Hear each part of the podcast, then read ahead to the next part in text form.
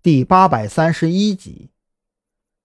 先不说山南市的无线电协会是名副其实，还是仅仅有那么一个松散的壳子，即便说山南市无线电协会里面有合适的人选，可这些人都只是业余的爱好者。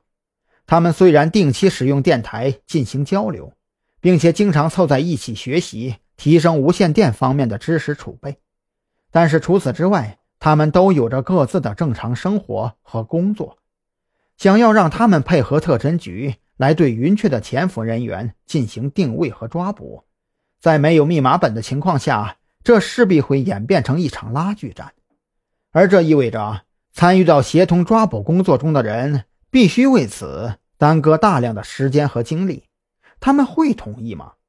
况且，想要用侦听手段来对电台进行定位。就需要专业的侦听设备，而不是普通的大功率电台。这种专业设备现在哪里还能找到？赵军心里更是没有底。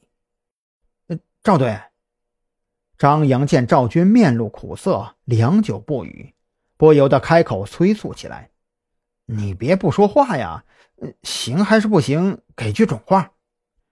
我去试试吧。说服那些无线电爱好者提供技术支持，应该不难。”难就难在侦听设备方面。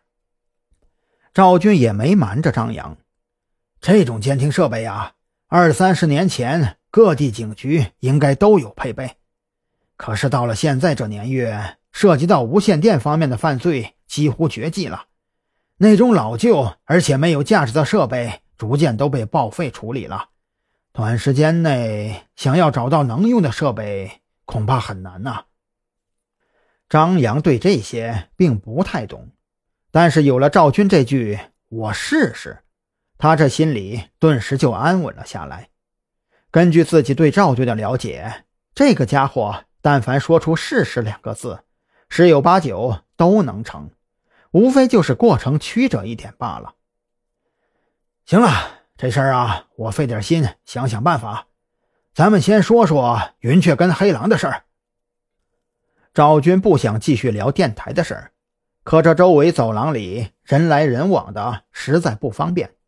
抬手摸了摸鼻子，指着旁边一间无人的办公室：“外边不太方便，咱们进屋说。”张扬跟在赵军身后走进办公室，将房门反锁之后，没等赵军追问，就将自己对云雀和黑狼的抓捕计划全盘托出。赵军点了根烟。将张扬所说的抓捕计划仔细分析了一遍，想明白其中关键之后，不由得撇嘴看向张扬：“你呀，可真是给我出了个难题呀！按照你的计划，就算不能在云雀被抓的同时展开对其他潜伏人员的抓捕，最起码也要在云雀被捕的消息传出去之前，将潜伏人员尽数抓获，要不然这些人就会像耗子一样。”打个深洞，一头扎进去就不再露面了。确实是这样，但是没有办法呀。计划是之前已经制定好的，当时我也没有想到云雀还安排有其他的潜伏人员，而这还是黑狼给我提的醒。张扬其实也很无奈，随着案情的发展，事态已经完全脱离了一开始的料想范围。不但抓捕行动涉及到了东江县，抓捕行动的难度也是骤然增加了一倍有余。赵军苦着脸直摇头，他最近可不比张扬轻松，往往一天下来只有三四个小时的睡眠时间。本来还寻思着抓捕行动结束之后，自己也能好好的歇歇脑细胞来着，可现在看来，需要自己去奔波的事情还多着呢。